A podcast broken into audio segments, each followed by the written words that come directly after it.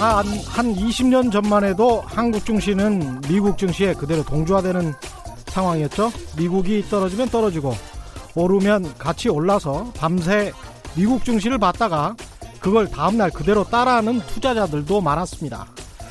2015년이니까 한 4년쯤 됐습니다.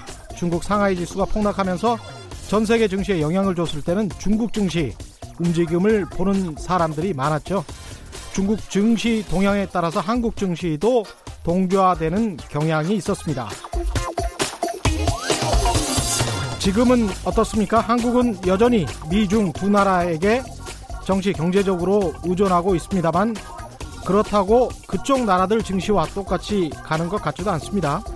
외국 증시의 악재는 악재대로 반응하는 것 같습니다만 호재에는 별 반응이 없었던 경우가 많았습니다. 갈피를 잡기 힘들죠? 한국 경제는 어디로 가고 있는 것일까요? 한국 증시를 제대로 이해하면 될 것 같습니다. 그런데 요즘은 둘 다 상황을 파악하기가 힘듭니다. 일본 같은 장기 저성장의 늪에 빠진다면 앞으로 또 내 투자는 어떻게 될지 두려워하시는 분들도 있을 겁니다. 그렇다면 오늘 방송 잘 들어보십시오. 안녕하십니까. 세상에 이익이 되는 방송 최경령의 경제쇼 출발합니다. 오늘의 돌발 경제 퀴즈입니다.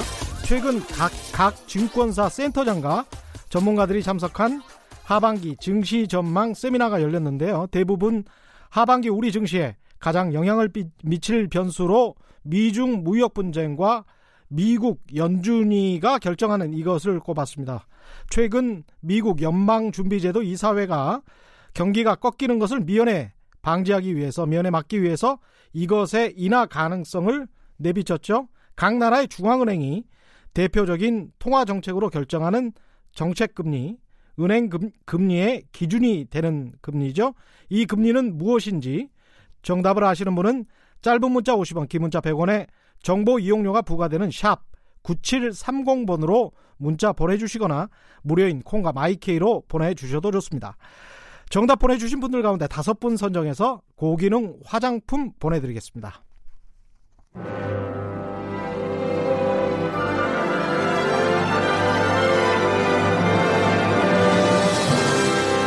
이슈 심화 토론. 우리 경제 핫 이슈에 대해 최고의 전문가들을 모시고 여러 걸음 깊이 들어가 봅니다. 벌써 2019년도 7월 첫째 주가 지나가고 있습니다. 상반기 국내 증시를 돌아보면 지지부진한 박스권 장세, 약보합 장세라고 할 수 있겠고요. 특히 미중 무역 분쟁 이게 계속 우리의 발목을 잡았죠. 근데 또 최근에는 일본이 경제 보복하겠다고 이렇게 나선 상황이라서 어처구니 없습니다. 이 돌발 악재를 만났고요. 이럴 때 개인 투자자들은 어떻게 해야 할지 굉장히 궁금해지는 상황입니다. 하반기 증시 전망 신뢰도 높은 애널리스트입니다. 2012년부터 이베스트 투자증권에서 리서치 센터를 맡고 계신 윤지호 센터장 모시고 이야기 나눠보겠습니다. 안녕하십니까? 안녕하십니까? 예. 일단은 어, 윤지호 이베스트 투자증권 리서치 센터장은 저랑 SNS 친구시고 그래서 맞습니다. 제가 글을 종종 읽어봤습니다. 아유 감사합니다. 예. 그래서 아 굉장히 주옥 같은 글이 많아서 사실은 초대했고요. 제가 경제신문 기자들에게도 좀 음. 여쭤봤는데 실력을 굉장히 인정하는 기자들 굉장히 아유, 많더라고요. 어떤 분인지 꼭 알려주십시오. 밥을 꼭 사야겠습니다. 지난 상반기 증시 흐름부터 좀 정리를 네. 해보면요. 어떻습니까? 어떻게 정리가 될까요? 우리가 직전 기억이 굉장히 기억은 빨리 잊혀지거든요. 예. 근데 우리가 1월 2일로 잠시 되돌려 보시면 예. 2일날 증시가 2천이 깨졌었습니다. 아. 그래서 왜 그러냐 생각을 해보시면 미국의 ISM 지수가 부진했었고 음. 중국의 차이신, 아니 중국의 제조업 PMI도 부진했고 예. 또, 또 애플의 발언이 굉장히 앞으로 중국 때문에 힘들다 예. 이런 발언에서 바로 2천이 깨져서 당시만 해도 그나마 연간 저점이 나왔을 겁니다. 1994 정도. 음. 당시만 해도 굉장히 비관적 시간이 그렇게 늘었죠. 당시에. 예. 하지만 중요한 거는 예. 주가가 그 다음에 또 꾸준하게 5월 정도까지 올라왔었어요. 예, 스물스물 올라왔습니다. 그렇죠. 왜 그랬을까요? 결국은 상황이 좋아서가 아니라 음. 어쩌면 좋지 않은 상황을 개선시키기 위한 노력들이 중국에서도 나왔고 음. 미국에서 나왔던 거죠. 음. 그냥 다시 말씀드리지만 상황은 그렇게 좋지는 않았습니다. 예. 근데 그럼에도 불구하고 어떤 1월에 파웰 연준 예. 의장이 아까 인내심 발언이 나왔었고 중국의 부양책이 나오죠. 음. 그러면서 이제 이후 중국도 반등하고 우리도 반등해서 한 2,250까지 갔었습니다. 근데 예. 참또 아쉬운 게 5월서부터 급격하게 또 분위기가 안 좋아졌어요. 예. 그것도 뭐 멀리 찾기 네이버 검색만 하셔도 나옵니다. 예. 뭐냐면 그 트럼프가 5월 5일 날 우리 예. 어린이날인데 그냥 그 트위터에다가 중국이 협상이 미친나라 갑자기 뭐라 탁 날렸어요. 네. 처음에는 이게 뭐지 한 예. 겁니다. 처음에 저희들도 예. 결국은 나오기 이후에 여러 가지 해석을 달았지만 음. 결론은 뭐냐면 지난 12월에 원래 음. 그 아르헨티나에서 합의했던 소위 네. 그 당시 요번에 연 요번 G20랑 거의 비슷했거든요. 그때 예. G20에서도 지적 재산권에 대해서 뭔가 좀 약간 진전이 있는 것좀 얘기했었는데 음. 결국은 중국이 합의한 제시문을 뭔가 뭐 돌려놨다 뭐 정확히 밝혀지는 않았습니다. 예. 근데 하여튼 그런 게 나고 또 이후에 5월 20일 경에 결국 화이에 대해서 미국 상무부가 예. 제주 상품 구매를 금지시켜 버리죠. 음. 이제 그때부터 이제 멘붕이 온 거죠 우리 예. 시장에서 그래서 이제 굉장히 비관론이 아직까지도 음. 굉장히 위해를 누르고 있는 상황입니다. 현재까지 예. 상황이. 거기다가 또 기시감처럼 나오는 건 뭐냐면 음. 최근에 이번 주에 중요한 지표가 한 월초에 항상 나오는 게 있습니다. 그렇죠. 미국의 ISM 제조 지수가 예. 뭐, 뭐 소소하게 나왔는데 문제는 거기에 신규 주문이라는 게 있어요. 음. new order라고. 예. 우리나라 같이 이렇게 뭘 팔아야 먹고 예. 사는 나라는 그렇죠. 중요합니다. 예. new order가. 근데 이게 50인데 이게 직전에 50.7이었는데 한 2.7 줄은 거거든요. 그러네요. 좀 그게 안 좋았고 또 제조 PMI가 중국이 음. 50이 깨졌습니다. 음. 그리고 뭐 얼마 전 또 나바로 발언도 보면은 화해 발언도 뭔가 좀 아직도 미진하고 예. 그럼에도 화해 발언에도 불구하고 음. 지금 미 증시는 굉장히 단단하죠. 예. 역사적 고점을 향해 넘어가고 있는데 음. 결국 이 배경은 그 저희 기시감입니다. 저번에 말씀드렸지만 음. 상황이 좋아서가 아니라 어쩌면 좋지 않은 상황을 개선시키기 위한 노력이 기대된다는 겁니다. 음. 그 최근에 보면 지금 계속 강조하시는 게 상황이 좋지 않음에도 불구하고 주가에 이미 반영됐고 그게 정책적으로 어느 정도 반영된 주가 그러니까 어 주가가 이미 떨어져 있기 때문에 네. 그 상황에서 전 세계적인 정책적인 어떤 변수들이 주가를 다시 끌어올릴 수 있다. 아 미국은 그렇게 안, 미국은 안 떨어져 오히려 올라갔고요. 예. 우리처럼 어저 글로벌 경기가 중요한 나라 입장에서는 음. 미국이 돈을 풀어야 교역량이 늘어나거든요. 그렇죠. 그러니까 우리가 상관계수를 보면은 음. 교역량과 사실 유동성과 관계가 매우 높습니다. 음. 그래서 미국이 돈을 푸냐가 중요한데 음. 오히려 미국의 2분기 GDP 성장률이 최근에 애틀랜타 연회에서 나왔는데 1.3까지 낮춰졌거든요. 예. 그러면 결국 7월에 금리 인하하겠구나. 음. 뭐 굉장히 말을 장하게 말씀드렸는데 예. 예. 어, 7월에 금리 인하한다면 미국이 우리나- 7월에 금리 그쵸. 인하한다. 우리도 뒤따라 하겠죠. 8월쯤에. 음. 예. 그렇게 된다면 결국 우리가 1월에 했던 기시감처럼 음. 결국 펀드멘탈이 좀 부진한 지표가 나오더라도 음. 좀 울퉁불퉁한 길은 가겠지만 음. 결국은 뭐 오히려 뭐 자꾸 뭐 2천이 깨진다부터 온갖 음. 우려가 나오지만 음. 버티고 있다가 오히려 상방을 좀 시도하는 그런 음. 흐름이 여름에 나오지 않을까 저렇게 봅니다. 울퉁불퉁하지만 오르막길로 올라갈 수도 있겠다. 뭐 이런 말씀이시고요. 네. 하나하나 짚어보기 위해서 지난번에 5월에 쓰신 bumpy road라고 지금 울퉁불퉁한 이야기 하셨으니까요. 이 보고서를 보면 블랙스완 이 대목이 눈에 뜨는데요. 예. 블랙스완은 과거의 데이터를 추론해서는 발생 가능성이 매우 낮은 현상이고 예상할 수 있다면 출현하지 않는다. 라는 이야기는 결국은 경제 위기를 우리가 이렇게 자주 이야기를 한다면 음. 별로 출현할 것 같지는 않다 이런 말씀이십니까? 어, 그걸 어떻게 자료를 또 말씀해 주시니까 제가 이제 좋아하는 표현 중에 이런 것입니다. 예. 그러니까 the corner 예, 골목을 우리가 저녁에 걷다가 예. 골목길을 딱 들어가면 예. 좀비가 나올 것 같은 예. 그냥 제가 어렸을 때 천년어 영화 드라마 예. 봤었는데 그러니까 좁은 길, 어두운 길 그쵸. 무섭죠. 여름만 되면 공포 영화가 나옵니다. 뭐 음. 할로윈 시리즈도 그렇고 우리나라 여고의 단 시리즈도 예. 있죠. 근데 이제 이게 뭐 2010년에 부채 기론도 있었고 10년 11년에 유로존 재정 위기도 있었고 예. 정말 금융위기에 많은 일들이 있었어요. 예, 그럼에도 불구하고 사실 이게 안 터진 거는 아직까지 이게 어쩌면 실체가 분명히 드러나지 않은 거죠. 그러니까 음. 쉽게 말해서 음, 이게 공포 영화인가 음. 아니면 다큐멘터리 정말 현실화된 건가? 뭐 제가 뭐 라디오니까 편하게 말씀을 예. 드리면 제가 흔히 이제 좀 친한 저희 클라이언트들 말씀드릴 때는 예, 저는 아직까지 실체 없는 공포 영화에 불과하다 봅니다. 왜냐하면 정책 어. 수단이 남아 있기 때문이죠. 예. 만약 이게 정말 재난 다큐로 된다면 음. 빨리 우리가 어쩌면 빨리 도망을 가야 될 텐데. 음. 그래서 저는 올 여름에도 만약 이런 약간 어떤 이슈가 나오면 음. 근데 시장에서 제가 종말론자라는 표현을 쓰는데 예. 한 최근에 한 2, 3년간 굉장히 늘어났어요. 2017년부터. 예. 근데 저는 그때마다 이제 공포 바이러스를 전파합니다. 음. 근데 꼭 휴거 같거든요.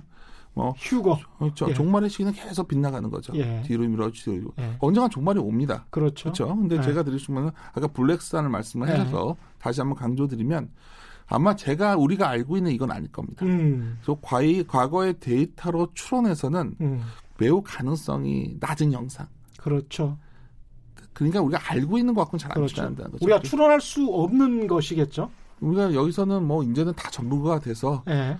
지난 금융위기에 대해서 영화도 나오고 음, 하니까 다 음. 알고 있죠. 제가 예. 창피한 얘기지만 예. 이 요즘 시간에 저희 전명서 저희 제 저희 상사셨습니다. 예, 센터님. 계실 때 당시 이제 금융위기가 터졌는데 예. 거기 왔는데 제 CDS가 뭐지? 하프 그거 공부하고 2000, 있었던 2008년에. 맞습니다. 예. 그러니까 그리고 뭐 어, 어, 무슨 일이 벌어진 거지? 예. 그때 그거 해석하기 급급했었어요. 그럼요. 2008년에 이게 무슨 일이 벌어진 건지도 몰랐어요. 기사님도 기억나실 예. 거예요. 그러니까 저는 무슨 말씀인 거냐면 예. 뭔가 잉태되고 있겠죠. 음. 버블도 잉태될 것이고 음. 문제점도 잉태될 거고 음. 어쩌면 자본주의가 정말 종말로 향해 가는 건지 음. 저는 모르겠습니다. 음. 제가 할 수 드릴 수 있는 말씀은 음. 최소한 우리가 계속 걱정하고 매일매일 공포 영화처럼 반복되어 온 이슈들은 예. 아닐 확률이 없다. 우리가 붕괴시키는. 경제 위기 관련해 가지고 이런 이렇게 주장 하는 책들도 있더라고요. 그러니까 그 미국 금융위기가 일어난 다음에 네. 한 2년 후에 나왔던 책인데 이렇게 이야기를 하더라고요. 그러니까 과거의 경제 위기, 공황 이런 것들은 뭐 2, 30년 만에 한 번씩 오고 네. 그다음에 우리가 이제 석유 파동 70년대 생각해 보고 45 40년 45년입니까? 음. 우리가 그 미국의 공황을 생각을 해 봐도 네. 그렇고 주기가 굉장히 길었었고 그리고 한 번 침체가 되고 공황이 오면은 그 기간 또 굉장히 오래됐었단 말이죠. 근데 지금 현대로 들어서면 들어설수록 굉장히 그 다가오는 시기도 빨라지고 그러니까 네. 몇년 만에 한 번씩 위기설이 나오고 그 다음에 그것을 대체하는 능력도 굉장히 탁월해져서 그 기간을 줄이고 있는 게 아니냐. 그래서 상시적인 어떻게 보면 자본주의 위기가 네. 상존해 있는 게 아니냐. 늘 뭐 이런 주장을 하시는 분들도 있더라고요. 유튜브 동영상을 찍으시는데 좀 아래를 보는 거는 우리 예. 최 기자님께서 예. 사 기자님께서 막 여기저기 왔다 갔다 하셔서 저도 free하게 가겠습니다. 예. 그러면 아주 중요한 지적을 하셨어요. 예. 이게 뭐냐면 뭐 10년 주기다. 10년마다 이게 왔으니까 음, 98년에 터질 거, 이번 18년에 터질 것이다. 음. 19년 지난 2007년 8년에 터졌으니까. 근데 왜 이렇게 미국의 사이클이 길어지죠? 사이클. 음, 제가 보기엔 예. 금융위기가 뭔가 변화를 줬습니다. 저는 저는 잘 모르겠어요. 음, 음. 근데 대표적인 게 뭐냐면 왜 이렇게 핵심은 이겁니다. 왜 인플레이션이 안 나지? 예. 돈을 저렇게 많이 풀었는데. 그, 그렇습니다. 경제 이론으로 도저히 설명이 안 되는 PY 예. 누구나 예. 알고 있죠. 예. 그 언제나 인플레이션 화폐전 현상이다. 왜냐? 뭔가 경제 일단 구조도 많이 바뀌었고요. 음, 또 하나 정책도 연준의 역할도 많이 바뀌었어요. 예. 하나씩 풀어보죠. 첫 번째 경제 구조로 본다면 이런 겁니다. 우리 주위를 보면 너무나 극명히 드러나는 게 무형제가 커지고 있어요. 무형제라는 거는 결국 말씀드리는 게 뭐 우리가 과거에는 음반으로 음반으로를 봤다면 CD를 예. 보다가 뭐 본질적으로 다 비슷했죠. 뭔가 예. 사야 단 말이야. 우리가 예. 내가 가지면 가질 수 없는 거였단 예. 말이야. 물건이 바로 텐저블금, 예. 무형 유형제였어요. 유형제와 반대되는 무형제. 무형제는 예. 사실 음원 같은 거죠. 그렇죠. 무한하게 서로 지적 재산. 같은 것들. 그렇죠. 예. 왜 미국과 중국의 패권 분쟁이 벌어졌을까? 음. 아마 무형제 경제가 커지기 때문에 음. 전쟁이 벌어진 거죠. 그래서 음. 쉽게 안 끝날 거예요. 예. 근데 그렇다고 파국은 아닙니다. 음. 계속 반복 게임이 될 거죠. 음. 그것도 뭐 추후에 논의할 수 있으면 음. 논의하고요. 음. 근데 이제 유형 무형제 경제가 되다 보니까 과거에는 유가가 좀만 오르면 예. 물가가 상당히 자극을 받았어요. 음. 유가가 올라도 물가에 별 자극 없고 예.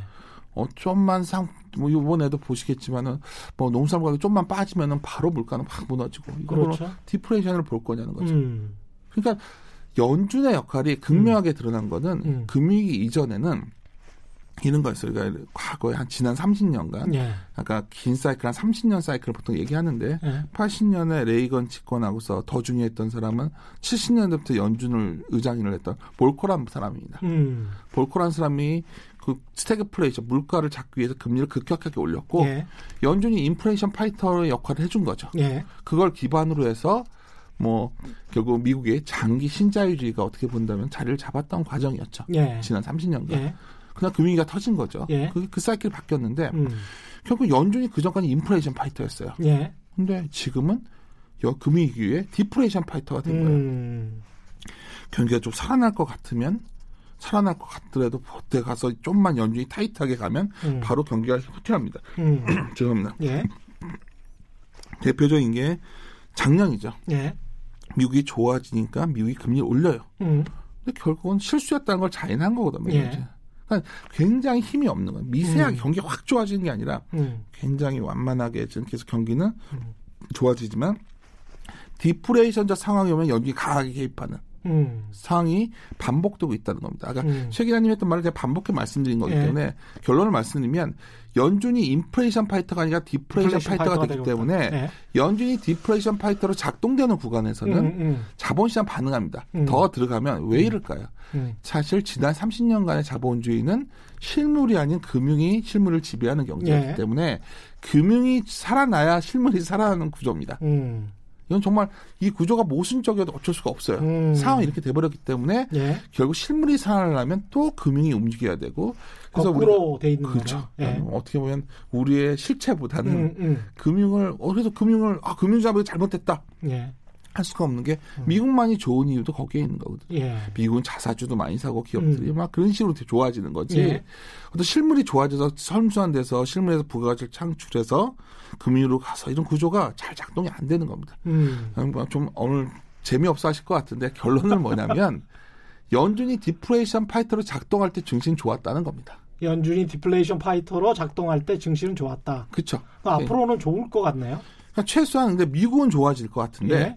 우리나라가 그때 그래도 좀 낫죠. 어, 그러니까 오이- 그래서 우리나라가 아까 네. 뭐냐면 OECD 선행지수라고 있는데 음, 네. 금융위기 이후에는 네. 소순환 사이클만 계속 나옵니다. 이렇게.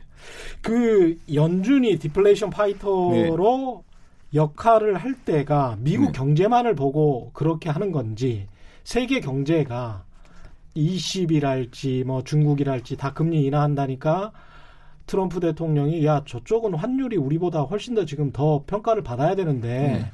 일부러 지금 환율 약하게 하려고 저렇게 하는 거 아닌가 네. 무역국자 네. 계속 가져가려고 그렇게 하는 게 네. 아닌가 그렇게 이제 비난을 하지 않습니까? 네.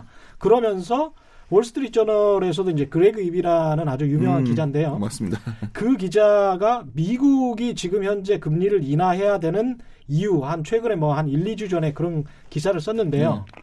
미국 자체 경제 때문이 아니고 세계 경제가 경기 침체로 갈 것 같기 때문에 네. 미연에 방지하는 역할로서 세계 은행의 역할로서 미국 연준이 금리를 인하해야 된다라는 식의 이제 이야기를 하더라고요. 연준 회의록에서도 금리나 이유로서 그걸 넣습니다. 음. 음, 근데 이제 제가 미국이라는 나라는 기본적으로 굉장히 원로주의라는 게 있기 예. 때문에 굉장히 예. 자국의 우선인 국가고요. 예. 당에 상관없습니다. 음. 뭐 우리가 트럼프를 트럼프의 막 연준을 압박한다 이런 얘기를 하지만 제가 예. 항상 이때마다 말씀드리는 게 우리가 95년에 클린턴 때죠. 음. 지금과 비슷한 상황이 있었어요. 원래 음. 연준은 음. 경기가 안 좋아지면 금리를 막 내려야 되거든요. 예. 그래서 보통 그걸 갖다가 리세션 컷이라고 합니다. 음. 그래서 2000년대 중반에 보면 많은 경우에 이제 그 투자자분들이 음. 아, 금리가 오를 때는 경기가 좋아지니까 주가가 오르고 금리가 오히려 내려가면 주가가 빠진다가 예. 2000년대 사이클에 맞았죠. 어. 그냥 금리가 내려가는 경기가 안 좋아지는 거니까. 예. 지금 우리나라도 마찬가지 아닙니까? 음. 최근에 2018년부터 여의도에서 참 슬픈 얘기입니다. 저희 주식 쪽에서는 예. 뭐 다이나면 채권 천국 증시 지옥 이러시다. 야 너무 슬픈 얘기죠 이게 예. 기자님 우시지만 예. 예. 왜냐하면 채권이라는 건 기본적으로 네. 경기가 안 좋아져야 그렇죠. 채권 가격이 올라 금리가 네. 채권에 올라가는 채권 금리가- 시장이 계속 호황이었죠. 그쵸. 예. 그동안에 채권 시장은 아마 제가 기억이 정확히 안 나는데 금리가 2018년 초에 아마도 한 국채 3년 2.25인가 2.3이었는데 지금 1.4대지 아니었어요. 예. 어마어마한 랠리가 있었던 예. 거죠. 주식시장 그때 2,600 갔다가 지금 2,100에 있는 거예요. 그러네요. 어. 그러니까 이 말씀은 계속 안 좋게 보는 사이클에 왔던 거죠. 음, 음, 음. 그러니까 결국은 말씀드린 건 뭐냐면 그래서 막 불황 리세션이 들어가는 것도 아닌데 음. 그랬을 때 좀 비슷하게 떠오르는 게 음. 우리나라 같은 경우가 음. 바로 결국 IMF가 왔었지만 95년이에요. 예. 그때 이제 연준에서는 블라 에, 에, 그랜스펀 의장이 있었지만 앨런 블라인더라는 예. 굉장히 프린스턴 대학 교수 출신이 있으셨는데 예. 연준에서 소통을 이후에 이제 개척하신 분이죠. 그 당시에 경기 침체 확률이 높지 않음에도 불구하고 그 전에 볼코가 금, 저, 금리를 좀 6%대까지 올려놨었는데 음. 그때 이제 선제적으로 뭔가 대응을 그게 여러 가지 상황을 고려했을 때 예. 전 세계 상황을 고려했을 때 금리를 내립니다. 음. 사실 근데 딱 떠오르는 게 기자님 있으실 거예요. 예. 그게 시발점이 돼서 투자가 더 늘어서 예. IT 버블까지 간 겁니다. 그렇죠. 그러니까 제가 말씀 그걸 갖다가 음. 보통 insurance cut 어느 좀 차이면 보험적 금리나 예. 예방적 금리나 금리나. 예. 지금의 성격이 미국이 이렇게 안, 그 정도로 안 좋지 않거든요. 그렇죠. 또 지금의 금리 인하를 예. 소위 경기 침체를 방 보면서 하는 recession cut이냐 아. 아니면 95년과 같은 insurance cut이냐. 음. 근데 그 당시에 클린턴이나 트럼프나 음. 당은 다르지만 음. 어쩌면 정책 수단은 거의 유사하다는 거죠, 제 말은. 음. 그러니까 미국이 경기가 안 좋아서 금리를 인하하는 게 아니고 네. 예방적으로 선제적으로 미국도 약간 주춤해지고 예. 뭔가 힘에 붙일 때 음. 이그 대표적인 95년 사건에 근데 조건이 있어요. 뭔가 투자할 수 있는 산업이 나왔어야 되는데 네. 음. 일단 미국에서는 새로운 소위 우리나라에서도 계속 아까 처음에 음. 무형제 경제 지적 재산권 이런 게 예. 나와 있고요. 예. 또 하나 뭐냐면 그 월가의 자본들이 음. 금융 자본이 결국 그걸 탐욕스럽다 욕하기 전에 자본이 활동할 공간을 줘야 되거든요. 예. 당시에는 우리나라였죠. 음. 자본시장 개방 그렇죠. 자본시장 개방됐잖아요. 음. 개방되면서 결국은 자본이 들어와서 우리도 좀 동아 동남아 저기 그 음. 아시아 쪽에 많은 금융위도 왔었죠 예. 당시에. 바트와 폭락하고 예. 아마 다음 버블이 터질 때는 중국이 자본시장이 개방돼서 월가 들어갔다 나올 때 터지지 않을까. 제가 단기적 플랜으로 그렇죠. 계속 말, 전망을 말씀드린 건 그겁니다. 거기까지 그렇죠. 갈 것이다 이번에. 한 번 그래서 공격을 최근에도 했었었잖아요. 예. 중국 위안화에 관해서 공격을 했었는데 이게 안 떨어지니까 공격을 해도 예. 가- 개방이 안 돼 있기 때문에 예. 중국은 버틸 수가 있죠. 예. 그리고 이제 홍콩 시장을 통해서 자꾸 이렇게 맞습니다. 예, 어떤 어떻게 보면 이제 매니플레이션 조작인 거죠. 어, 기자님이랑 얘기하다 보니까 막 예. 사방으로 가서 저렇게 그러는데 그래서 홍콩을 함부로 못 할 거예요, 중국. 예. 왜냐하면 우리가 홍콩을 가면 예. 선전이라는 게 바로 옆에 있는데 음. 중국의 정말 부자들은 다 음. 선전이 그게 비싸, 땅이 비싼 이유가 예. 홍콩으로 전철 타고 왔다 갔다 할 수 있거든요. 그렇죠. 어. 그러니까 계좌들이 홍콩에 많이 있지 않겠습니까? 그렇죠. 그러니까 그렇죠. 결국은 예. 뭐 이거 음모론이 아니라 음. 사실 금융위로 다 연결되어 있기 때문에 그렇죠. 중국도 그걸 대비하고 있을 겁니다. 예. 그래서 홍콩도 함부로는 못하고 그렇죠. 무력 홍, 홍콩을 포기할 수도 없는 거고 어. 그렇기 때문에 어떻게 보면 제가 좀 너무 산으로 간 느낌인데 제가 드리고 싶은 말씀은 예. 실물이 펀드멘탈이 굉장히 중요한데 한게안 좋죠. 음. 안 좋은 거는 계속 안 좋아지니까 채권 시장이 좋았는데 음. 언제 우리 증시가 좀 나아졌었냐? 음. 글로벌 유동성이 이렇게 미국 같은 데서 나와서 중국 나와서 음. 좀 그런 유동성의 힘 플러스 우리가 돈의 아, 힘으로. 어. 기대값이 좀 돌았을 때안 음. 좋아지는 게 멈추고 돌았을 때 음. 우리는 미국만큼은 아니지만 그래도 좀 이머징이 좋아졌다. 왜냐하면 이, 그 90년대 사이클에 음. 미국이 좋았지 우리가 좋았던 건 아니에요. 이머징은 안 좋았어요. 그렇죠. 반복될 거라 봅니다. 그건. 오늘은 사실은 그 굉장히 결론이 빨리 나와서 저는 좀 네. 안정적이고 마음이 푹 놓입니다, 사실. 왜냐하면 예. 비슷한 이야기가 이제 반복될 수밖에 없는데 예. 또 이게 지금 윤조 세다장께서 쓰신 내용 중에 일부인데 똑같은 20도의 온도에는 계절에 따라 사람들의 심리가 달라진다. 겨울에는 따뜻하다고 생각하지만 여름에는 시원하다고 생각하죠. 예. 그러니까 20도의 온도에서 겨울에는 어 이게 따뜻하지만 여름에는 시원하다는 것이죠. 그러니까 사람 마음에 따라서 다르다는 것이죠. 그래서 경기가 별로 안 좋다라고 생각할 때 20도와 예. 경기가 좋다라고 생각할 때 20도는 다르다. 그리고 현 상황은 이것과 비슷하다. 그래서 경기가 안 좋다라고 생각할 때 20도 정도에서 만약에 뭐 21도가 됐다. 예. 이러면 사람들이 각광을 할 수도 있다. 뭐 이런 생각이신 것 문장을 같기도 다 봐서. 읽어주시니까 예. 뭐 제가 그런 투로 글을 써서 싫어하시는 분도 있는데 아니요, 이거 예. 너무 좋아요. 아 근데 발간하는 게 아니라 제가 예. PT 자료들에 항상 그런 문장을 넣는 편인데 예. 어, 이런 거죠. 이제 예. 요번에 물가가 나왔어요. 예. 어, 정말 충격적이죠. 음. 왜냐하면 어, 예를 들면 거의 연간으로 본다면은 상당히 소비자 물가 6월이 전월비로 보면 그러니까 전월 대비해서 마이너스가 나왔잖아요. 예. 거기다가 연간으로 봐도 플러스 0.7은 0%대 있는 거니까 음. 우리나라 말로 정말 돈이 안 도는 거죠. 예. 많은 분들이 아 인플레이션 파이터가 아니라 디플레이션 파이터가 무슨 말이냐면 음. 뭐 인플레이션 파이터 때는 인플레이션이 정말 시장에 70년대 그런 스태그플레이션 때문에 예. 공포를 줬고 이 80년대 계속 그랬죠. 근데 사실 저혈압 환자 있지 않습니까? 비슷해요. 고혈압, 저혈압. 예. 저는 고혈압인데 저희 와이프는 저혈압입니다. 예. 저혈압 환자들은 갑자기 누워 있다 일어나다 어지럼증 느끼고 그러거든요. 음. 그러니까 피가 원활하게 심장에 머리에 공급 안 되니까 이 음. 저혈압 환자들이 그런 거. 여기 의사 선생님 듣다가 이거 잘못할 수도 있는데. 근데 제가 드리고 말씀은 위기 후에 돈이 잘 안 돈단 말이에요. 그래서 음. 인플레가 안 나는 겁니다. 음. 돈을 찍어도 찍어서 유통수토가 돌아야 돈이 돌아서 인플레가 나는데 그렇죠. 돈을 찍으면 어디로 가죠? 연준에서 은행들이 다시 연준에 재해치합니다. 음. 그게 제일 이자가 나오니까 그렇죠. 투자할 때가 마땅치 않으니까. 일본 같은 현상이 나타나는 그렇죠. 거죠. 근데 예. 이제 놀라운 건 뭐냐면 연준이 이제 최근에 보면 그 초자 지준 금리도 좀 바꿔주고 하는데 음. 우리나라 같은 경우에 정말 심각한 거죠. 지금 음. 정말 정책 당국자들이 알아야 되는 건 정말 심각한 물가예요. 예. 체감 물가는 다른 걸 보는 거예요. 생활 물가도 예. 있고 여러 지수가 다른 게 있고 우리가 소위 소비자 물가를 보는 이유는 어떤 트렌드를 보는 건데 뭐 농수산물 가격이 양파 가격 가다가 막 급락하고 이러니까 예. 거의 디프레저 상황 아니까 마이너스로 음. 가고 이거를 돌려서 돈을 돌게끔 해야 되는 게 지금 한국은행 물가 안정 목표 2% 하회하고 있는데 예. 뭘 고민하는지 모르겠어요 저는 음. 한국에서 그냥 물- 금리 내려야 됩니다 지금 제가 봤을 때는 무조건 금리를 그- 내려야 그쵸. 한다. 그래서 지금 시도를. 줘야죠 시장에 연준에서는 저렇게 매일 매일 뭐 대통령까지 나서서 음. 우리가 트럼프를 좋아하던 마, 싫어하던 음. 사업을 하던 사람이 감각이 있다고 보여야 되는 게 예. 연준을 계속 압박하는 겁니다. 음. 어, 너도 기대 빨리 해. 음. 우리도 마찬가지로 디플레이션 파이터적 기능이 여러 추경도 써야 되고 음. 뭔가 돈이 안 들면 누가 돈을 써줘야 되는 상황이라는 거죠. 음. 그래서 저는 그 상황이 좀 빨리 좀 성급하게 나와야 되지 않겠나 봅니다. 이게 결이 다른 문제일 수도 있을 것 같습니다만 금리가 인하되고 돈이 더 돌면 네. 한국의 수출 부진 문제 있지 않습니까? 네. 지금 미중 무역 갈등 때문에 촉발된 네. 것도 있고 그다음에 이제 반도체 가격이 단가가 계속 하락한 것 때문에 이제 네. 가장 큰 타격을 받은 건데 이 한국의 수출 부진은 언제까지 이어질 것 같습니까? 한 수출 데이터를 뒤져보죠. 우리가 예. 이럴 때는 그냥 데이터 보는 게 제일 편합니다. 예. 그리고 한국의 수출 부진의 핵심은 음. 반도체 수출이 상반기에 22.5% 감소했습니다. 예. 문제는 6월까지 음. 전체 수출 감소율이 8.5%였는데 22.5%였어. 예. 그러니까 숫자 보면 너무 극명하게 드러납니다. 그렇죠. 어. 근데 6월은 얼마였냐? 예.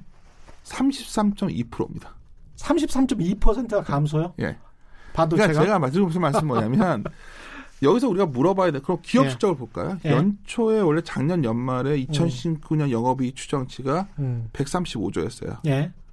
근데 올해 초도 한 그래도 뭐 이- 이 영업추 지금 한100그 아, 지금 2020 영업추가 현재 지금 135조인데 예. 내가 숫자를 보니까 지금 봤네요. 2018년에만 말에는 190조였어요. 아. 작년이 182조. 예. 이거 왜 내려하냐? 이것도 결국 IT입니다. IT. 예. 그러니까 기업 주가는 실적의 반영이라 본다 음. 봐도 IT고 음. 그리고 그것도 우리 GDP라든가 이런 수출 감소가 큰 영향을 줬는데 투자랑 음. 이것도 역시 말이에요. IT다. 그러니까 이쪽에서 뭔가 실마리를 잡아야겠죠. 음. 한 며칠 전에 이제 우리가 일본이 그런 반도체를 건드렸을 때 참 일본 사람들이 무섭다고 느낀 게 그렇죠. 약한 고리를 정말 아픈 데를 찌른 겁니다. 그렇죠. 어. 정말 고민하면서 전 음. 찔렀다 보고 있는데 음. 그래서 우리가 당장 이게 뭐 다 대체 가능해요. 어떻게 보면 다 대체 가능합니까? 그러니까, 어느- 그러니까 완전한 건 질은 떨어지지만 그, 그러나 어. 첫날도 그 하자마자 막 동진 쌤 이렇게 후성 이거 좋다는 음. 거 아닙니다. 혹시 예. 추천이 아니니까 예, 오해 마시고 이런 종목들이 왜 그때 떴냐면 예. 그건 경쟁 관계에 있는 회사들이니까요. 음. 그리고 뭐 다른 회사들도 뭐 어쩌면 할 수 있죠. 음. 근데 질이 좀 떨어지겠죠. 음. 근데 제가 여기서 중요한 게 저것뿐만이겠냐는 거죠. 일본이 가지고 있는 카드가. 카드가 지금은 요 정도지만 음. 일본이 왜 그런 생각이 드냐면 음. 우리나라가 일본에 대해서 무역 적자가 300억 불에 육박하는데 그렇죠. 그럼 300억 불을 적자 본단 말은 다른 말로 하면 어. 갖다 써야지 우리가 돌아간다는 얘기가 그럼요. 되는 거죠. 예. 두 번째는 적 제대로 하니까 적자를 뭐 흑자를 많이 내면서 예. 왜 자기네가 흑자가 주는 것에도 불구하고 건드릴까? 음. 더큰 목적이 있겠죠. 음. 저는 아베의 선거뿐만이 아니라 음. 그냥 어떻게 보면 자기들 입장에서는 정말 이번에 이번 게임에서 음. 어느 정도 도발을 한 거죠. 음. 너희들 이건 내가 물러설 수 의지를 보여준 겁니다. 나는 그 문제는 절대 그냥 넘어가지 않겠다. 강제 진용 문제. 음. 그러니까 이건 제가 저희도 시장에서 풀 수 있는 방법이 아니라 음. 그게 하나 걱정돼서 어제 장의장 시장에서 출렁출렁 하는 겁니다. 그러니까 일본 우파 입장에서 봤을 때는 1965년 한일 협정으로 다 끝난 문제인데 네. 이거를 50년 이상 계속 끌고 가는 것은 본인들로서도 굉장히 부담스럽고 네.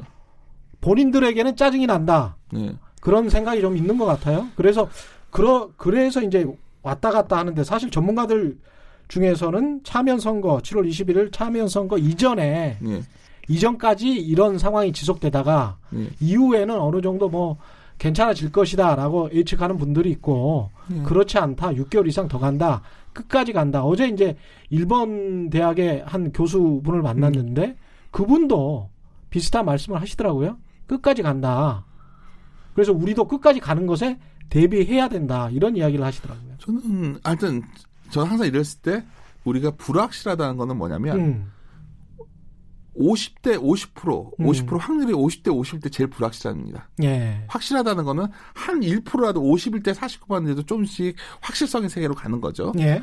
지금 상황을 놓고 말한다면은 음, 결국 그 문제가 불확실한 요인이 생긴 거가 중요하다는 겁니다. 제 말은. 예. 그게 어떤 교수 말대로 뭐 오래 갈 수도 있고 빨리 끝날 수도 있고 선거 전에 끝날 수도 있는데 예. 그런 다양한 의견이 금융시장이라는 거는 그렇죠. 그 자체가 불확실하다는 겁니다. 불확실한 걸 되게 싫어하죠. 제일 싫어하죠. 예. 그러니까 왜 불확실성이 또 하나 생긴다는 거고 예. 왜 그게 하필이면 또 삼, 삼봉이면 돌아왔을 거로 봤던 IT가 그렇죠. 왜 거기에 영향을 주냐는 거죠. 아까 말씀하셨던 그쵸. 그래도 IT, 반도체 IT 이쪽이 수출이나 우리 기업 실적에 가장 큰 영향을 미치고 있는데 왜냐하면 최근에 긍정적 시그널이 나왔거든요. 음. 뭐냐면 지난 그 마이크론 테크놀로지 예. 실적 발표 때 이런 말을 해줬단 말이에요. 음. 거기서 이제 감산 규모도 예상분에 못 미쳤고 예. 그랬음에도 불구하고 수요가 견조하다는 말을 뜬금없이 해버렸어요. 그때부터 마이크론 급등을 했던 거예요. 어. 그러니까 화웨이 이슈가 저렇게 있음에도 수요가 견조하다는 표현을 썼다면 예. 우리가 예를 들어서 이제 이렇지 않습니까? 지금 뭐 시장 증시 얘기하면 제일 편하게 여기 와서 제가 할 수 있는 드릴 수 있는 말씀은 음. 이익이 내려왔기 때문에 예. PER이 11배가 됐다. 음. 비싸다 하면 됩니다. 예. 뭐 어려운 얘기도 아니고 EPS가 내려와서 예. PER이 11배 됐다. 예. 여기서 한번 또 물어보죠. 예. 근데 PBR은 싸요. 예. 뭐 이건 간단한 개념이니까 예. 지금 이거 지금 다 모르시는 분들 굉장히 많으셔가지고 예. EPS는 어닝 포슈예요. 그렇죠. 예. 좀 한국말로 좀 해주세요. 그러니까 뭐냐 이익에 따라서 예. 평가를 해보면 예. 기업이 이익을 버는 거에 비해서 보면은 우리나라가 좀 비싸져 버렸어요. 예. 이익이 너무 못 버니까 돈을. 예. 근데 그냥 이익을 안 보고 어떤 사업을 하는데 예. 그냥 그 땅의 가치만 놓고 보면 쌉니다. 그렇죠. 그 자산 가치 PBR입니다. 그렇죠. 예. 웃긴 거는 예. PBR은 보통 뭐라면 내가 내 자본을 갖고 음. 얼마나 돈을 버냐가 중요해요. 음. 그게 ROE라는 겁니다. 그렇죠. 또 아, return on equity. 그렇죠. 예. 이거 괜히 말 꺼냈나 봅니다. 예. 근데 이제 제가 드리고 싶은 말씀은 이제 예. 많은 여의도에서 이제 저 같은 사람들이 나와서 예. 어, valuation 얘기를 하는데 별거 아니라는 걸 말씀드리는 거예요. 맞습니다. 별거 예. 아닙니다. 그냥 예. 상대 가치예요. 그러니까 예. 이익이 내려오니까 굉장히 비싸 보이지만 이익을 예. 보면 그냥 예. 자산 가치만 싸단 말이에요. 한국 예. 증시가. 예. 그러니까 자산 가치가 회복되면 되겠죠. 예. 왜 어떻게 회복되겠죠? 저도 이제 그, 그 어닝 이야기를 하시니까 결국은 미래 가치에 대한 그 우리가 어닝을 이야기할 때 예. 지금 2019년 하반기인데 2018년 어닝 가지고 2019년 하반기에 주식 시장을 전망할 수는 없지 않습니까? 맞습니다. 그런데 이제 보통 계산을 할 때 가장 확실한 건 이미 지나간 숫자이기 때문에 네. 과거에 얼마를 벌었는데 지금 EPS가 얼마다 뭐 이런 식으로 이제 이야기를 하면서 음. 결국은 미래에 어떤 일이 일어날 건지를 모르는 상황에서 네. 자꾸 이제 이게 얼마인데 지금 뭐 그리고 싸다, 예 비싸다. 싸다 비싸다 이렇게 이야기를 하는 것도 참 어불성설인 것 같습니다. 뭐 예. 어렵게 생각하지 말고 예. 한건 싸요. 왜냐면 예. 그냥 너무 접혀 자산 가치로는 되게 싼데 음, 이 자산 가치라는 게 있지. 결국은 어떤 부동산을 싸게 갖고 있는데 예. 임대 수익률이 나와야 부동산 가치가 올라가지 않습니까? 그렇죠. 그게 ROE 같은 거라 생각하시면 예. 됩니다. 그러니까 기업이 이제 돌아서는 시그널만 나오면 예. 자산 가치는 급격하게 회복이 됩니다. 그러네요. 근데 음. 그게 뭐냐? 아까 우리가 왜 기업 실적이 안 좋아지고 경기가 안 좋아졌냐? IT가 안 좋았기 때문이란 말이에요. IT가 안 좋았기 때문에 결국 제가 드리고 싶은 말씀은 성장할 만한 주식이 없다, 기업이 없다. 근데 우리나라 입장에서 잘 생각해 보셔야 되는 게 제가 여기서 YT가 좋다 나쁘다가 아니라 음. 아까 우리가 처음에 무슨 말로 시작을 했냐면 오늘 막 왔다 갔다 했지만 무형 자산이라는 얘기를 했고 네. 작년에 IT가 왜 반도체 그런 호황이 있었냐 음. 데이터 센터라는 걸 친 겁니다. 음. 우리가 무형 자산이 커지니까 계속 데이터의 가치도 올라오고 음. 그럼 반도체 수요 높아지겠죠. 예. 이게 언제 이게 돌아서냐의 싸움만 남은 겁니다. 음. 반도체가 앞으로 필요 없다는 얘기는 안 해요. 그럼요. 그렇죠. 그러니까 그럼요. 제가 드리는 말씀은 장기적으로 무형 자산 가치가 올라가는 국면에서 음. 우리나라의 IT 하드웨어가 나쁠 이유는 없는데 음. 지금 당장은 여러 가지 수익성이 내려올 때 그러니까 음. 투자라는 게 뭐냐면 음. 안 좋을 때 사서 좋을 때 파는 거예요. 쉽게 음. 말해서. 근데 그 사이클이 돌아오는 국면이 사실은 내년 정도로 좀 봤었기 때문에 예. 아직도 여전히 시장에 대해서 이렇게 비관적으로 안 보는 거고 음.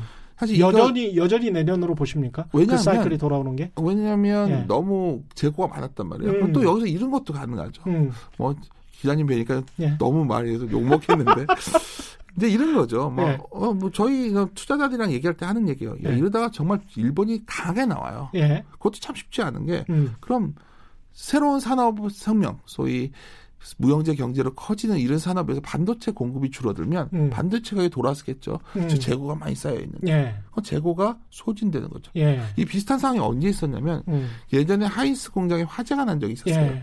비온 반도체 호황의 출발점은 음. 불이 나서 재고를 소진시켰기 때문이었습니다. 맞습니다. 제가 예. 뭐 여러 가지 기자님이 여러 경제 음. 이슈를 추억해 오신 분이 말씀드리고자 음. 하는 건 뭐냐면 미래 불확실한 지금 불확실한데 음. 이게 어떤 시기로 확실성의 세계로 갈 것인가 음. 저는 일본 이슈가 만약 확대만 안 돼준다면 음. 사이클은 되게 좋아지고 있어요 지금. 예. 근데 그래서 이거에 대해서 이제 민감하게 여의도가 어제 반응했다, 음. 좋게 반응했다, 나쁘게 반응했다 이러는 중. 갑자기 빛이 보일 수도 있겠습니다. 터널 속에서. 네. 이 돌발 경제 퀴즈 한 번만 보- 더 보내드릴게요. 최근 각 증권사 센터장과 전문가들이 참석한 하반기 증시 전망 세미나가 열렸는데요. 대부분 하반기 우리 증시에 가장 영향을 미칠 변수로 미중 무역 분쟁과 미국 연방준비제도 이사회가 결정하는 이것을 꼽았습니다. 최근 미국 연준이 경기가 꺾이는 것을 미리 막기 위해서 이것의 인하 가능성을 내비쳤죠. 각 나라의 중앙은행이 대표적인 통화 정책으로 결정하는 정책 금리, 아, 은행의 기준이 되는 금리입니다. 이 금리는 무엇인지 정답을 아시는 분은 짧은 문자 50원, 긴 문자 100원의 정보 이용료가 부과되는 샵 9730번으로 문자 보내주시거나 무료인 콩과 마이케이로 보내주셔도 좋습니다. 정답 보내주신 분들 가운데 다섯 분 선정해서 고기능 화장품 보내드리겠습니다. 총선 이야기, 미국 대선 이야기를 안 할 수가 없습니다. 이게 네. 변수가 될것 같으니까요. 시간이 한 10분 정도 남았는데 정부 정책 변화가 조금 있을 것 같습니다. 하반기 정책 네. 운영에서 보, 보더라도 홍남기 부총리가 이야기한 거는 투자 쪽으로 많이 이야기를 하는 것 음. 같고 인프라 투자도 이야기하고 기업들 특히 기업들 같은 경우는 굉장히 많이 풀어줄 것 같은 이야기를 음. 많이 하고 있고요. 부동산만 이야기가 안 나왔습니다. 예. 예, 그래서 부동산은 아마 계속 그 어떤 규제책으로 갈 것 같다는 생각입니다. 음. 이런 상황에서 부동산 이야기가 안 나오는 거 보니까 그래서 미국 대선이 2020년이고 한국 총선도 2020년입니다. 이 선거가 미치는 영향 어떻게 생각하세요? 우리가 이제 결국 정치인은 집권을 해야 되고 승리를 해야 되겠죠. 네. 그러면 저는 어제 그러니까 우리가 며칠 전에 나왔던 음. 그 소위 정부 정책 상황을 보면 제일 중요한 게 상황 인식을 했다는 게 중요하죠. 음. 우리가 제일 중요한 건 어떻게 본다면 뭐 어떤 정책이 길게 봐서 옳은 거나 나쁜 건 저희가 판단할 부분은 아니라 봐요. 예. 어쩌면 우리가 지지하는 투표권으로서 그 네. 정부를 지지했다면 뭐 과정일 수도 있는 거고 맞습니다. 알 수 없죠. 예, 예. 뭐 그게 나중에 그 정 부가 한 정책이 정말 마음에 안 투표로서 결정하면 되는 겁니다. 맞습니다. 예. 유권자의 힘이죠. 예. 근데 이제 문제는 뭐였냐면 너무 안 좋아지고 있는데 음. 어떻게 본다면 굉장히 좀 고무적이라고 보는 게 예. 일단 정책의 방향을 발표했는데 음. 하루나 순간 투자와 수출을 강조했고 예. 여기다 중요한 거는 이게 그냥 조심스럽지만 예.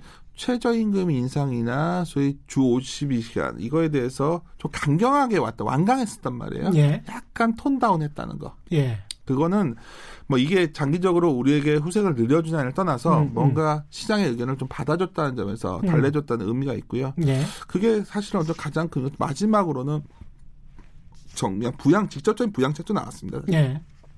바로 지역 주자 촉진 정책이에요. 그렇죠. 재밌는 게 있었어요. 예. 최근 시장에서 예. 건설주를 보면은 시총 2조짜리 이상은 잘 안 움직여요. 아. 밑에가 움직였었거든요. 아. 참 자본시장이 무서운 겁니다. 이게. 그러니까 제가 그러니까 지역에 돈을 푸니까 그렇죠. 그러니까 저 어. 지역 건설 경기 활성화 좀 이런 것도 좀 가끔 이런 생각 안 드십니까? 음. 우리도 좀 여행지 지방 가보면 참 갈 데가 없잖아요. 맞습니다. 그럼 그런 인프라도 좀 만들고 하는 예. 가 되면 좀 매우 좋다 봅니다. 저희가 그럼요. 일본 여행 그렇게 많이 가는데 뭐 예. 우리가 뭐 애국시 하자는 게 아니라 예. 뭐 동해안에도 정말 좋은 리조트도 있고 그렇죠. 뭐 이렇게 해준다면 결국은 그러다 보니까 중소형 건설사 강세라는 기대감 음. 예산이 좀 그래도 가겠구나. 음. 이것도 분명히 좀 투자에 도움이 될 것 같고요. 예. 무엇보다가 고용시장 관련된 건 뭐냐면 음. 어 이거는 뭐 저도 음. 뭐 여의도 분들도 많이 만나지만 기업체 계신 분들도 자주 보는 편이거든요. 예. 공통적으로 나는 현상이 음. 좀 속도의 문제가 있었다는 거였잖아요. 예. 속도의 문제가 있다 보니까 대의 명물은 맞더라도 속도에는 문제가 있었다. 그렇죠. 예. 그러니까 이런 거죠. 음. 뭐 자기네 사업장이 전국에 걸쳐 있는 기업이라면 음. 예를 들어서 과거에는 본사에서 한 10%만 보내고 나머지 현지 채용을 했단 말입니다. 예. 근데 이제는 각 사업자에서 다 임용인력을 뽑아서 현지 채용 시킨다고 하더라고요. 그 회장님이. 아. 내가 왜 그러시냐고 그랬더니 결국 어 아르바이트 연봉이 더 높을 수도 있으니까. 음. 자기 갑자기 이 말을 왜 했냐. 예. 그러니까 사실 이게 굉장히 그래서 고용 창출이 돼야 된다고 본다면 음. 정부가 상황식을 좀 잘했다 보고 있는 겁니다. 음. 왜냐하면 지금 속도가 좀 빨랐어요. 예. 그래서 속도 조절 정도 시각에서 특히 시장에 시그널을 줬기 때문에 음. 결국 투자는 기업이 하는 겁니다. 예. 기업한테 아 그러지 말고 투자를 더 해가지고 고용도 넣고 해 음. 이런 차원의 시그널이 나왔다 보고 나는 점에서 저는 음. 뭔가 정부 정책에 의미 있었다 보고요. 음.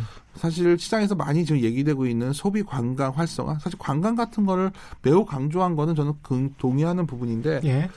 또 재밌는 거는 최근에 2분기에 외국인들이 상당히 많이 들어왔나 보더라고요. 예. 그런 그건 제가 이번에 발표문 보면서 확인한 건데 음. 그한 70페이지 되는 자료 별거 아니거든요. 거기서 예. 확인할 수 있는 거는 음. 아 결국 정부가 상황 인식을 좀 가져오고 이거는 음. 바로 사회자께서 말씀하신 음. 선거를 앞두고 음. 민심을 좀 달래기로 결심을 했구나. 음. 이 정도가 제가 뭐 제가 아마추어지만 정치에 대해서는 아. 그 정도는 해석할 경제적으로. 해석을 해주시는 게 좋죠. 예. 그다음에 이제 미국 대선을 앞두고 있는 트럼프 입장에서 네. 미중 무역 분쟁도 있고 네. 여러 가지로 이제 세계 경제를 전반적으로 아우르고 있는 입장이기 때문에 네. 어떻게 갈 것 같습니까? 트럼프는? 트럼프는 문제는 클린턴이랑 똑같은 스타일인 것 같아요. 음. 원래 클린, 트럼프의 행보를 보면 음. 처음에 그 민주당이었다가 뭐그 그 개혁당 무소속 갔다가 공화당으로 온 사람이거든요. 예. 정책 중에 상당 부분이 예. 뭐 상당히 그 케인즈적 정책, 재정 음. 정책 쓰고 재정에 대해서도 굉장히 자유로운 편이고 예. 감세는 공화당 적이고 어. 그러니까 경제 제일 우선주의이기 때문에 예. 제가 보기에는 선거 전에 미중 무역 분쟁도 요번에 뭐 특별히 진전이 없었지만 음. 굉장히 그 시장의 senti를 다루는데 능숙한 사람이거든요. 음. 그래서 저는 그 사이클도 그렇게 나쁘게 보지는 않습니다. 음. 그리고 여러 가지 최근에 민주당 미국의 민주당 후보들이 약간 너무 좀 academic하게 나오는 예. 분들이 있어서 예. 오히려 미국의 뭐 어떤 그걸 트럼프가 이겼던 이유도 예. 어, 이 러스트벨트 같은 지역에서 예. 민심을 잘 잡았던 부분이 있거든요. 음. 그래서 저는 미국이 재정 정책을 강하게 가는구나 음. 그 느낌을 많이 받고 있습니다. 사람들의 마음, 대중의 마음을 잘 읽는다. 네. 그런 말씀이신 것 같고요. 성장의 주인공이 앞으로 누가 될까? 이게 굉장히 중요한데 네. 제가 이렇게 해석을 해도 되겠습니까? IT 가 결국은 주인공이 될 수밖에 없고 우리는 그걸 잘 봐야 된다.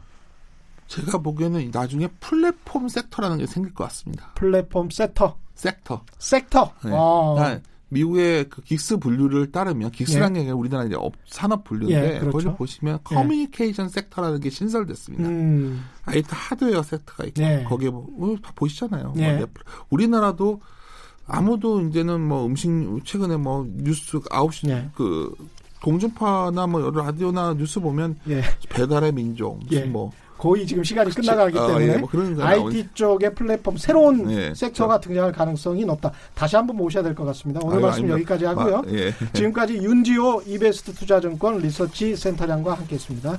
오늘의 돌발 경제 퀴즈 정답은 기준 금리였고요. 당첨자는 인터넷 홈페이지에서 확인하실 수 있습니다. 저는 KBS 최경련 기자였고요. 다음 주 월요일에, 월요일에 찾아뵙겠습니다. 지금까지 세상에 이익이 되는 방송 최경령의 경제쇼였습니다. 고맙습니다.